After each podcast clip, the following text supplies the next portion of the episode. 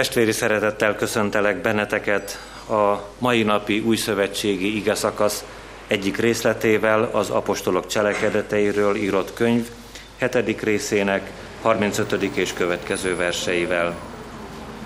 Ezt a Mózest, akit megtagadtak, amikor ezt mondták, kitett téged fejedelemmé és bíróvá.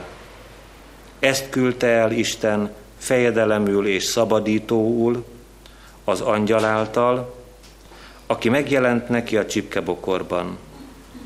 Ez hozta ki őket, ez tett csodákat és jeleket Egyiptom földjén, a Vörös-tengeren és a pusztában 40 esztendeig. Ez az a Mózes, aki azt mondta Izrael fiainak, profétát támaszt nektek az Isten, testvéreitek közül hozzám hasonlót. Ez az, aki ott volt a gyülekezet előtt a pusztában, atyáink és az angyal között, aki szólt hozzá a Sínai hegyen. Ő vette át az élő igéket, hogy átadja nekünk. Isten tiszteletünk kezdetén fennálló énekként énekeljük a 150. Zsoltárunkat. 150. Zsoltárunk első versével. Magasztaljuk Urunkat, dicsérjétek az Urat, áldjátok ő szent voltát. Kegyelem nékünk és békesség Istentől, a mi atyánktól, és az Úr Jézus Krisztustól. Amen. Istenünk igéje tovább szól hozzánk az apostolok cselekedeteiről írott könyv 7. részének 39. és következő verseiből, a bibliolvasó kalauz szerint a mai napra kijelölt ige szakaszból. Neki nem akartak engedelmeskedni atyáink, hanem elutasították maguktól, és visszafordultak szívükben Egyiptom felé, amikor ezt mondták Áronnak, készíts nekünk isteneket, hogy előttünk járjanak, mert ezzel a Mózessel, aki minket kivezetett Egyiptom földjéről, nem tudjuk, mi történt. Elkészítették a borjút azokban a napokban, és áldozatot vittek a bálványnak, és gyönyörködtek kezük munkájában. Isten pedig elfordult tőlük, és kiszolgáltatta őket arra, hogy imádják az ég csillagseregét, ahogyan megvan írva a próféták könyvében, véres és égő áldozatot hoztál-e nekem? 40 esztendeig a pusztában, Izrael háza. Sőt, inkább hordoztátok a Molok sátorát és a Romfa Isten csillagát, azokat a képeket, amelyeket készítettetek, hogy leboruljatok előttük. Száműzlek ezért titeket Babilonon túlra. A bizonyság sátora ott volt atyáinknál a pusztában, amint megparancsolta az, aki azt mondta Mózesnek, hogy készítse el arra a mintára, amelyet látott. Ezt átvették atyáink, és behozták Józsuéval, amikor elfoglalták a pogányok földjét, akiket kiűzött az Isten atyáink elől. Így volt ez egészen Dávid idejéig. Dávid pedig kegyelmet talált az Isten színe előtt, és könyörgött, hogy hajlékot találhasson Jákob istenének, de Salamon épített neki házat. A magasságos azonban nem emberkéz alkotásaiban lakik, ahogyan a próféta mondja, a menny az én királyi trónusom, a föld pedig lábam zsámolja. Miféle házat építhetnél nekem? Mondja az Úr, vagy hol van az én nyugalmam helye? Nem az én kezem alkotta-e mindezt? Ti, kemény nyakú, körülmetéretlen szívű és fülű emberek, mindig ellene szegültök a Szentléleknek, atyáitokhoz hasonlóan ti is. A próféták közül kit nem üldöztek a ti atyáitok? Meg is ölték azokat, akik előre megmondták, az igaznak eljövetelét, most pedig az ő árulóivá és gyilkosaivá lettetek ti, akik bár angyalok közvetítésével kaptátok a törvényt, mégsem tartottátok meg. A kegyelemnek Istene tegye megáldottá szent igéjének meghallgatását, szívünk befogadását és megtartását. Hajtsuk meg a fejünket az Úr előtt, imádkozzunk.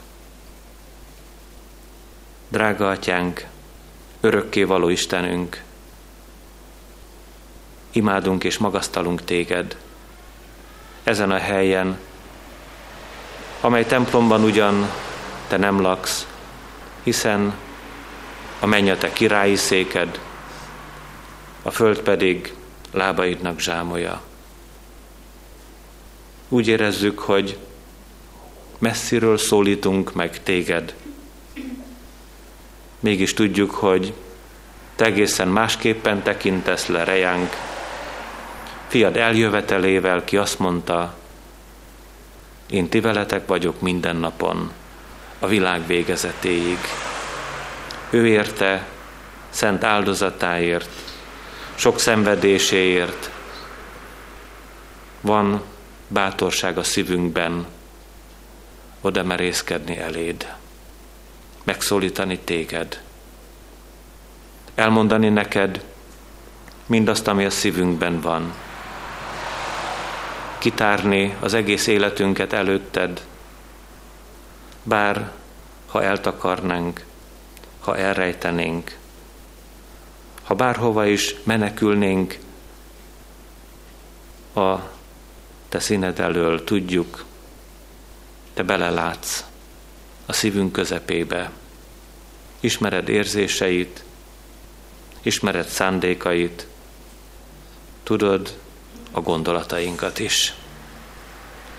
Ezért most legelőször is arra kérünk, légy irgalmas és kegyelmes hozzánk bűneink miatt. Másodszor meg azért esedezünk, hogy áldj meg minket.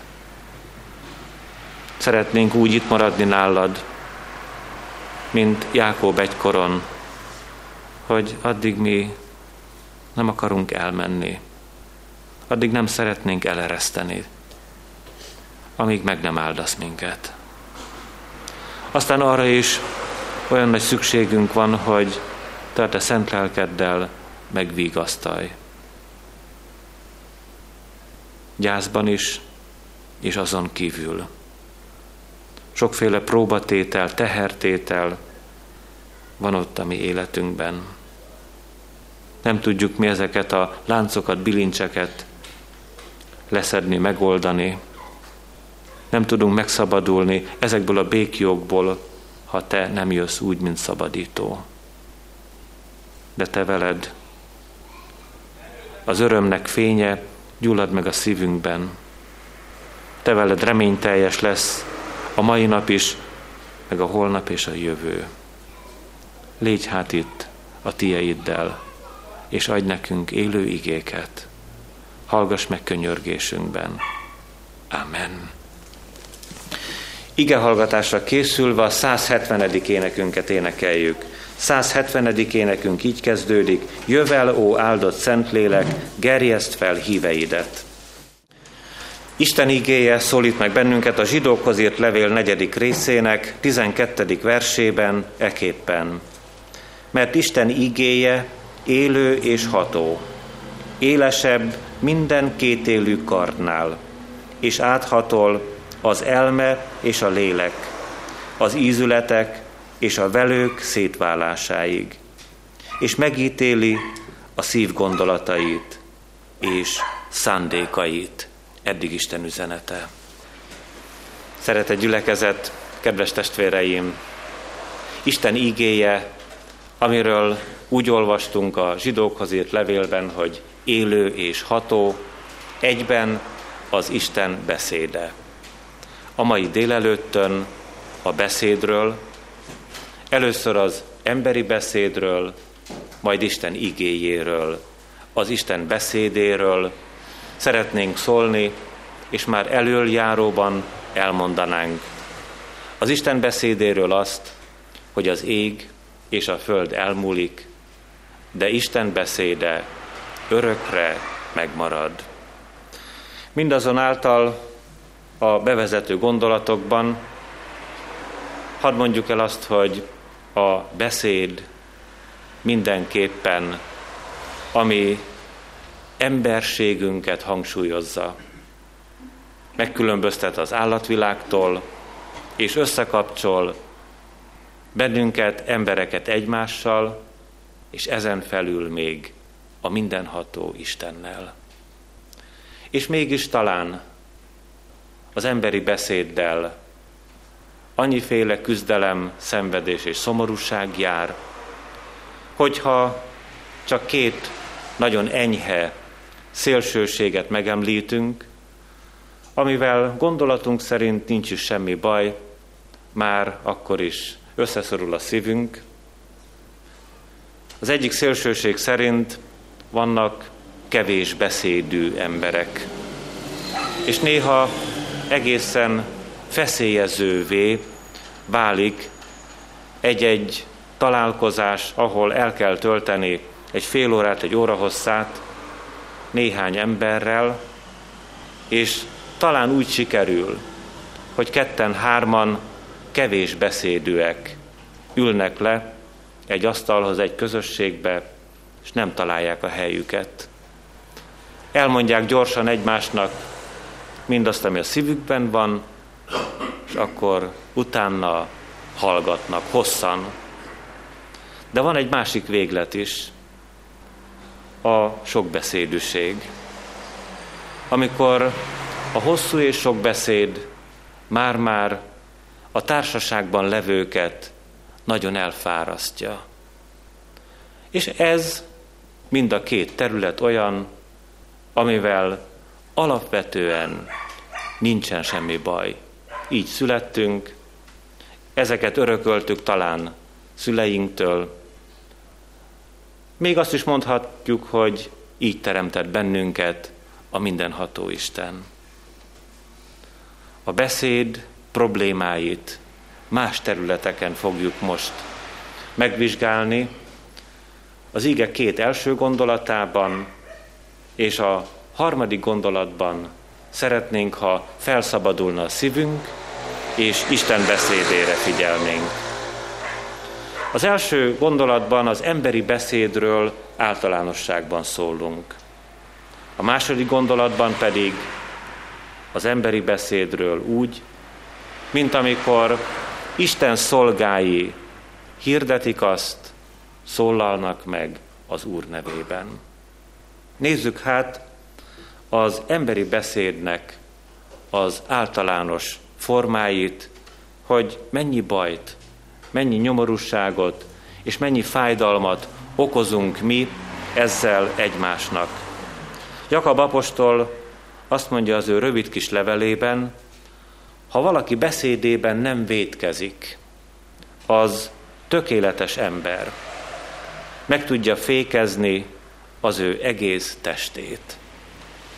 Egy vallomás jut eszembe, nemrégiben tettem le egy rövid kis könyvet Csókai Andrásnak, egy agysebésznek a, mondhatom, önéletrajzát, aki katolikus emberként, amikor a gyóntató fülkéből, a katolikus templomból kijött, erősen nézett az órájára, és nézte a perceket, elérte az óra 10. percet, és akkor azt mondta magában ez az ember, íme a 10. percet nem tudtam elérni úgy, hogy gondolatban ne vétkezzem. Micsoda helyzetben vagyunk, mert több mint valószínű, sem hitében, sem emberi magatartásában egyikünk sem különb ettől az előbb megnevezett embertől. De aztán az emberi beszédnek lehetnek szörnyű mélységei. Ezeket tekintjük át, amikor István vértanú védőbeszédére gondolunk. Ugyanis, amikor István vértanú beszél Mózesről. Előtte még hosszan tárgyalja Ábrahám, Izsák, Jákob és a 12 pátriárka történetét, majd Mózes után megemlíti Dávidot és Salamont, amiket elmond, az egy védőbeszéd. Rövidesen ezután ezt az embert, István vértanút kivégzik. Előtte már rátámadnak, körbekerítik. Úgy is mondhatjuk, hogy az utolsó szó jogán megengedik neki, hogy a maga védelmére, amit akar, mondjon el. És hát most István vértanú beszédére figyelve, azután az ő ellenfelei szavaira gondolva tárgyaljuk végig. Milyen veszélyes is az emberi beszéd. Mondhatjuk nyugodtan, hogy életveszélyes. És most ilyen címszavakat fogunk hallani egymás után, amelyeken szükséges elgondolkoznunk. István vértanú ellenfeleiről az van feljegyezve a Szentírásban, hogy vitatkoznak egymással. Könnyen felszabadítjuk magunkat arra, hogy van építő vita, ami igaz is. De azért a felesleges vitatkozások rendjét ki kellene iktatni az életünkből. Mi ebből a szempontból gyors és jó tanulók vagyunk. A médiából, rádióból, tévéből és újságokból szakad ránk a felesleges vitahalmazoknak a tömege, és egyszerre csak azt ismerjük meg magunkban, hogy hazamegyünk, ott vagyunk a szeretteink körében, szavainkkal is lehetnénk kedvesek egymáshoz, ehelyett vitatkozunk.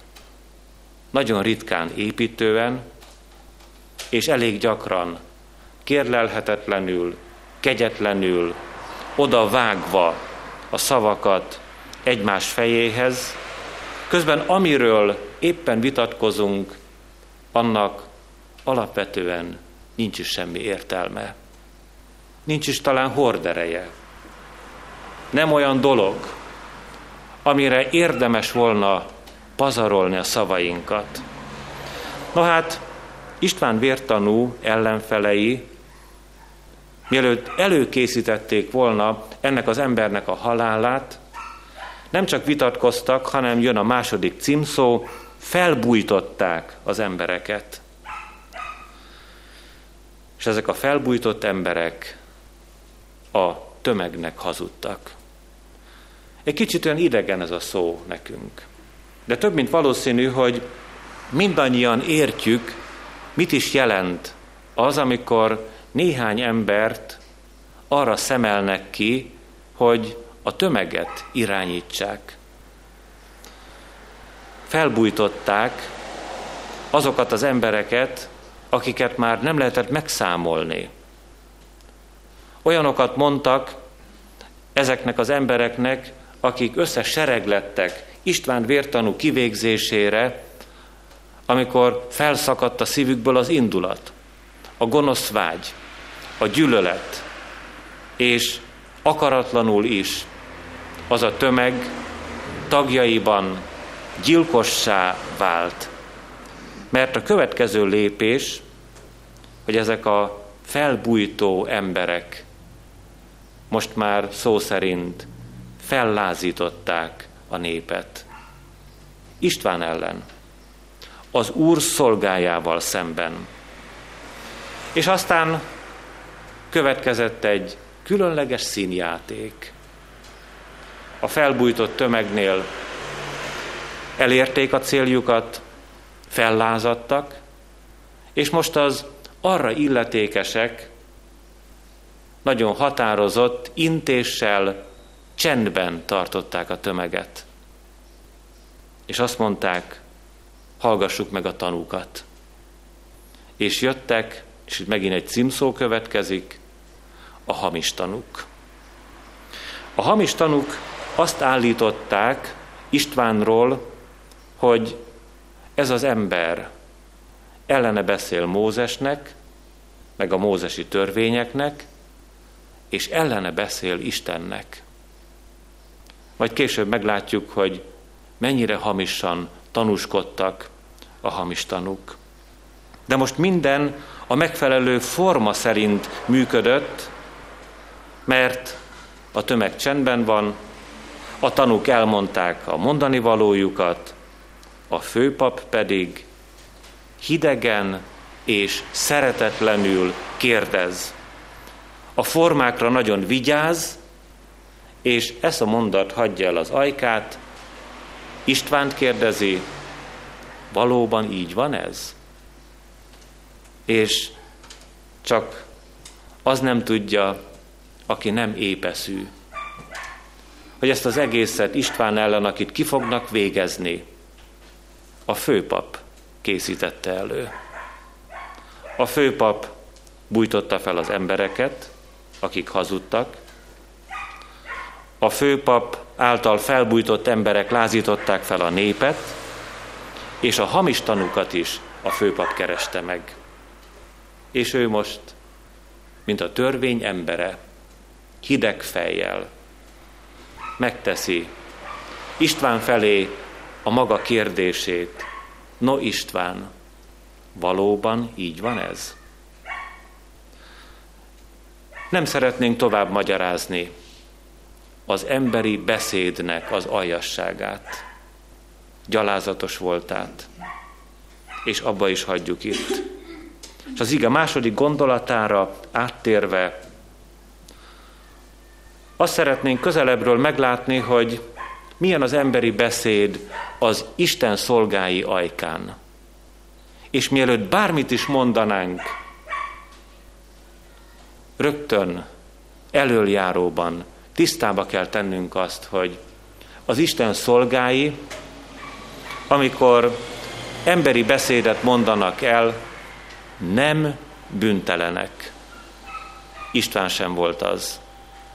És egyetlen igehirdető sem az. Óriási téved a közösség, a gyülekezet, ha az igehirdetőkre úgy tekint, minthogyha soha semmilyen körülmények között meg nem botlanának. De mégis, amikor az Isten szolgái az igét hirdetik, akkor a szavaik Istenről szóló beszédként fogadhatók el. Nem a szolgát kell elfogadni, hanem a beszédét. Boldog egybeesés, hogyha az Isten szolgáinak a beszéde és az élete és az életvitele valamennyire igazolják egymást. De íme most egy rendkívüli embert látunk, István vértanút, és nem kell benne megkeresnünk a bűnt. Van benne, de nem kell megkeresnünk. Boldogan figyelhetünk a szavaira. Olyanokat mond, amilyeneket nem kellene, hogy mondjon. Hiányoljuk az ő védekező beszédéből azt, hogy miért nem menti magát. Pedig így van, István nem menti magát, hanem elmondja Izrael népe történetét Ábrahámtól Salamonig, kiemelve Mózes szolgálatát, és okkal emeli ki Mózest. Aztán arra gondolunk, hogy mivel István látván látja, hogy életveszélyben van, nem sokkal egyszerűbb volna, ha könyörögne a főpapnak? A főpap kezében van az élete. Talán egy picike jelzés a főpap részéről, ki tudja, hogy mikor, mit és kinek int a kezével, és már is záporoznak a kövek. De István nem könyörög a főpapnak, és nem hízeleg ennek az embernek. És ami nagyon megrázó, hogy hamis váddal illették ezt az embert, és a hamis vádra mégis válaszol. Talán elég ritka az az ember közöttünk, aki megélte volna azt, hogy hamisan vádolják. És amikor őszintén a szívünk bensejéből érezzük azt, hogy amit most nekünk mondanak, az hamisság, az nem érinti az életünket. Több mint valószínű, hogy igen-igen borzasztó érzés lehet. A magyar sportvilágban van egy kiválóság, szintén az ő könyve került most a kezembe, Grossis Gyulának hívják, és ez az ember a vallomásában elmondja, hogy őt hamisan vádolták meg az 1950-es években, és sokáig, éveken keresztül vallatták. És amikor a hamis vádak záporoztak felé, akkor rettenetesen fájt a szíve. Nem a szó valós testi értelmében, hanem így, hogy gyötrődött. Mert a hamis vádat feldolgozni valami borzasztó érzés. És aztán István vértanú is. Valamit kellett kezdjen a hamis vádakkal, és Mózesről beszél.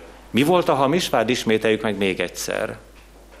Azt mondták a hamis tanúk, hogy István Mózes ellen, a törvény ellen, mármint a 10 parancsolat ellen, meg Isten ellen beszél. Na hát, elkezdett beszélni Mózesről, és nem a törvény ellen, és nem Mózes ellen, hanem Mózesről olyan fokozott, forró szeretettel szól, hogy szinte beleremeg a szívünk. Egy mondatát azért hadd idézzük. Mózesről beszél. Ez az, aki ott volt a gyülekezet előtt a pusztában, atyáink és az angyal között, aki szólt hozzá Sínai hegyen. Ő vette át az élő ígéket, hogy átadja nekünk. Egyszerre beszél Mózesről, és a törvényről, és a 10 parancsolatról. Élő ígéknek nevezi. És Mózes méltatta a mindenható arra, hogy átvegye a 10 ígét a Sínai hegyen. István öngyönyörűséggel emlékszik vissza erre a pillanatra. És mi is, hogyha a 10 ígét az Isten kezéből úgy tudnánk átvenni, hogy dolgozna bennünk, csupa boldogság lenne az életünk.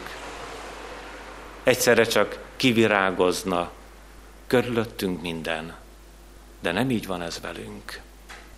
Na hát, a hamis tanúknak, meg a főpapnak meg kellett látni, hogy itt hazugság történt. István nem beszél Mózes ellen, sőt, Mózest emeli ki. Mózes szolgálatát nagyon nagyra értékeli. Aztán a másik vád, hogy Isten ellen beszél. És most együtt kell látnunk Isten szolgáját, Mózest, és magát a mindenható Istent az István vallomásában olyan alázattal és olyan szeretettel említi meg Mózes és Isten kapcsolatát, hogy hangsúlyozza azt a pillanatot, amikor ott a Sínai hegyen fellobbant az égő csipkebokor, és az Úr hangja megszólalt, és azt mondta Mózesnek, hogy old le a te lábadról, te saruidat, mert ahol állsz, az szent hely. És Mózes leoldotta. Ezt elmondta István. Van egy igehirdető, aki időről időre megjelenik Balaton-Szárszón, és bennünket, a lelkipásztorokat tanít az Isten igéjére, indiai, fekete bőrű, Amerikában él, és minden ige hirdetését úgy tartja meg, hogy mielőtt elkezdené olvasni az igét, lehúzza a cipőjét, és szépen oda maga mellé teszi. Nagyon vigyáz arra, hogy ne vegyük észre, és mi mindig észrevesszük. Néha nyitott az asztal, Ott van a cipője, mellette, s ő mezitláb predikál. Nem kell ezt gyakorolnunk mindannyiunknak, nem törvényez. De ha neki így esik jól hirdetni az Isten igéjét, ha így boldog, miért ne tegye? István nagy szeretettel és nagy alázattal beszél az Istenről. Eddig még nem is volna semmi baj. De egyszer csak megszólal István és beszél a bűnről. És ez már nem tetszik a jelenlevőknek. Ekkor már nagyon megszorítják a kezükben levő követ. És hát ma is úgy van, kedves testvéreim, hogy jól meg kell tartanunk a mértéket, hogy merjünk-e beszélni a bűnről. És hogyha Isten lelke megragad egy-egy szolgát, aki ellenállhatatlanul beszél a gyülekezetben a bűnről, akkor ott nagy dolgok, változások történnek. Hát, amikor István elkezdte mondani a főpapnak, a hamis tanúknak, a fellázított népnek, hogy kik vagytok ti, hogy pontosan ugyanolyanok vagytok, mint az apáitok, akik, amikor a pusztában vándoroltak, akkor hordozták a Moloknak a sátorát, meg a Romfa Isten csillagát. Ezt olvastuk az igében. Molok az az istenség, akinek időről időre gyermeket áldoztak fel. Csak egy nagyon rövid pillanatig képzeljük el ezt a rettenetes helyzetet. Egészséges, gyönyörű, aranyos, drága és kedves a gyermek.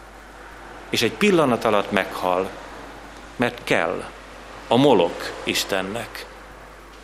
És ugyanígy a Romfa Isten csillagát imádók a maguk keze után, keze munkája után tájékozódtak. És hogyha a Mózes történetből az említett borjúképet említjük meg, akkor is szomorú a szívünk. Az aranyat odaadták, hogy legyen borjú, és imádták a kezük alkotását. És aztán most tegyünk hozzá egy kérdést, ma jobb-e a világ? Ma változott-e valami? Magyarország tragédiája kezdődik el a mi mostani időnkben, amikor arról hallunk, hogy ez a mi népünk a Moloktól, meg a Romfa Istentől, meg az aranyból öntött borjútól, és még sok minden más, maga keze alkotta disznóságoktól, nem akar megtérni az Istenhez. Mert mi lesz ennek a kifutása? Az ígéből olvasom. Száműzlek ezért titeket Babilonon túlra. Egy nép összeomolhat. Nemrégiben olvastam arról, hogy a hunok hajdanán nagy nemzetként éltek.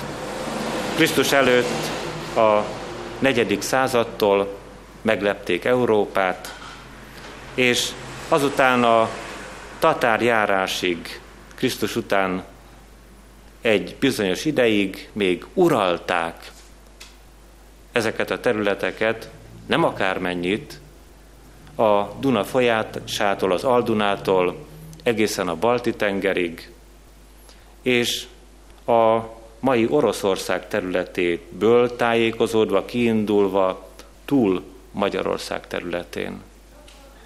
És amikor Attila meghalt, ez a nép, a nagy hun nép összeomlott.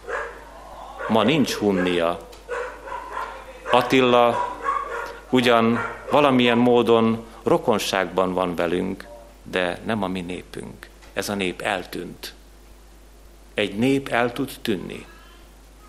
És a magyar nép kezdi eltüntetni önmagát, amikor annyi nyugdíjas lesz az én koromban, hogy az akkor dolgozó fiatalok nem tudnak majd bennünket eltartani. Mert nem születik gyermek, de egy évben 60-70 ezret édesanyák és orvosok együtt szépen, közösen megölnek ebben az országban. Száműzlek ezért titeket Babilonon túlra. És röviden beszéljünk az ige harmadik gondolatáról, az Isten beszédéről. Azt mondja az Isten beszédéről a zsidókhoz írt levél, hogy élő és ható. Ha élő beszéd, akkor élőknek van címezve, nem halottaknak. És nem halotti beszéd ez. Legfeljebb a haló félben levőknek még valamit segít.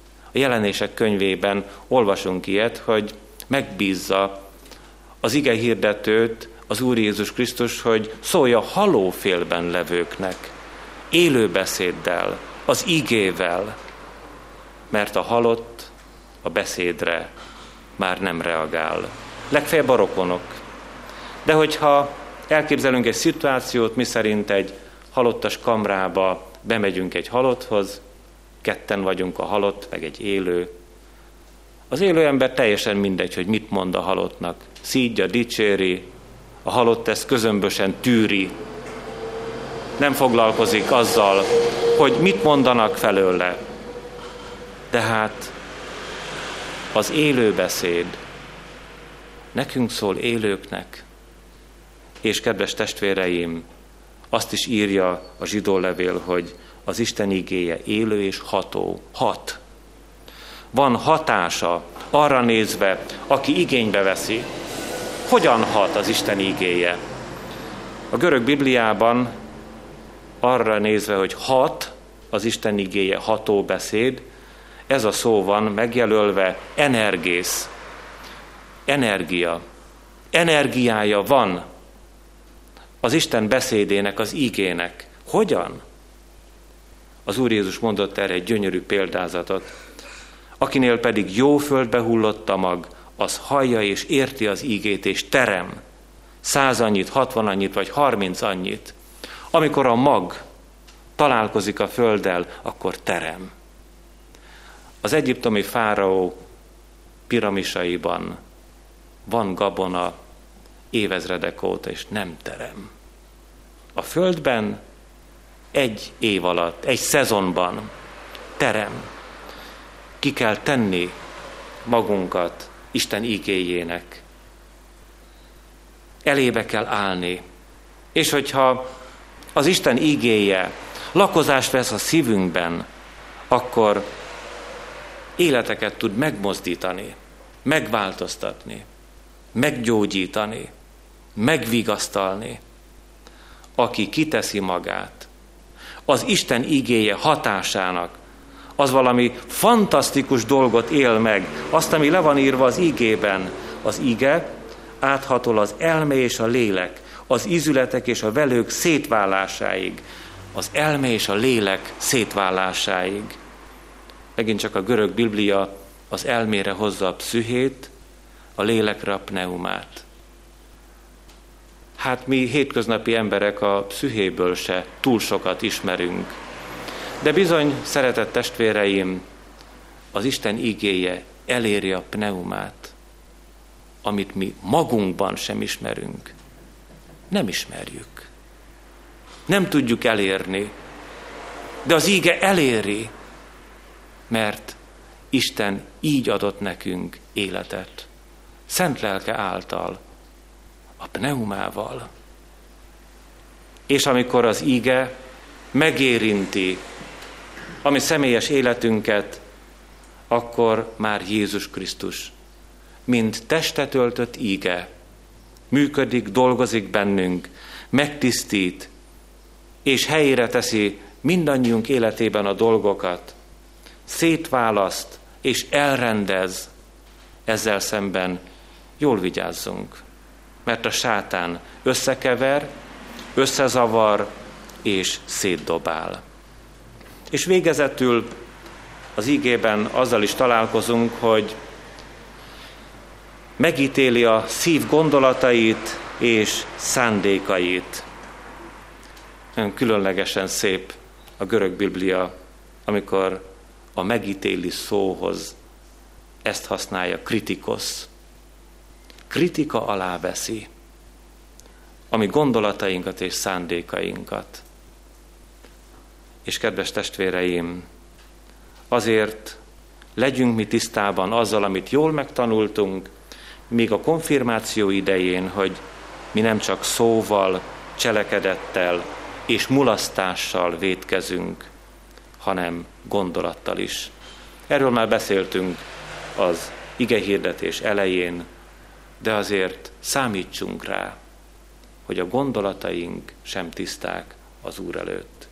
De az ige kritikája elhat, eljut a gondolatainkig. Mi sem tudjuk szabályozni a gondolatainkat. Nagy harcban vagyunk, hogy hogyan tudnánk elhessegetni magunktól a rossz gondolatokat. És az ige segít. Segít nekünk. Tisztává tesz, és boldoggá tesz, és szabadít, mert maga a testet öltött ige, a drága Jézus Krisztus, a szabadító. Amen. Imádkozzunk. Urunk Jézus Krisztus, magasztaltassék drága szent neved, hogy legyőzted a halált, és elhoztad számunkra az elmúlhatatlan életet. Köszönjük a te földi szolgálatodat, annak 33 esztendejét, és benne azt a minősített 3 évet, amikor te szertejártál jót tévén, meggyógyítva betegeket, megvigasztalva bajba jutott embereket. És köszönjük, hogy azóta is te a te szent lelked által itt vagy mi közöttünk, hogy ő, mint hathatós vigasztaló, tegye bátorrá mi szívünket, hiszen kereszted áll elmúlás és rom felett, és mi hozzád igyekezünk, benned bízunk, szabadításodra várunk. Köszönjük, hogy te ott voltál a teremtés hajnalán, amikor az Atya az ő szent lelkét lehelte az első emberbe, hogy mi lélektől vezérelt gyermekeidként éljünk, járjunk ebben a világban. Segíts, hogy semmilyen körülmények között meg ne szomorítsuk a te szent lelkedet, és add, hogy mi tudjuk kérni a te szent lelked vigasztalását arra a családra, ahol most friss gyászt kell megélniük, és szomorú az ő szívük, erőt várnak te tőled, és szabadítást a fájdalomból. Tudjuk, hogy aki te benned bízik, az nem csalatkozik. Ezért kezeidre bízzuk az ő életüket és a magunkét. Állíts bennünket szolgálatba, hogy a te igédet hordozzuk és hirdessük, hogy azok között, a körülmények között, ahol járunk, élünk, vagyunk, hadd ismerjék meg az emberek, szeretteink és távolabbi ismerőseink, hogy mi te hozzá tartozunk. Áldott légy, hogy a mai napot is nekünk ajándékoztad. Légy velünk, őrizd meg minket a hitben. Amen. Együtt mondjuk el Jézus Krisztus imádságát. Mi atyánk, ki vagy a mennyekben, szenteltessék meg a te neved, jöjjön el a te országod, legyen meg a te akaratod, mint a mennyben, úgy a földön is. Ami mindennapi kenyerünket add meg nékünk ma, és bocsásd meg a mi vétkeinket, miképpen mi is megbocsátunk az ellenünk vétkezőknek. És ne vigy minket kísértésbe, de szabadíts meg minket a gonosztól, mert tiéd az ország, a hatalom és a dicsőség mind örökké. Amen. hirdetem az adakozás lehetőségét, tudván, hogy a jókedvű adakozót szereti az Isten. Áldjon meg téged az Úr, és őrizzen meg téged. Ragyogtassa rád orcáját az Úr, és könyörüljön rajtad. Fordítsa feléd orcáját az Úr, és adjon neked békességet. Amen. Kedves testvéreim, az apostolok cselekedetei része hetedik részéből az István vértanú történetét tessenek odahaza és elolvasni, megéri.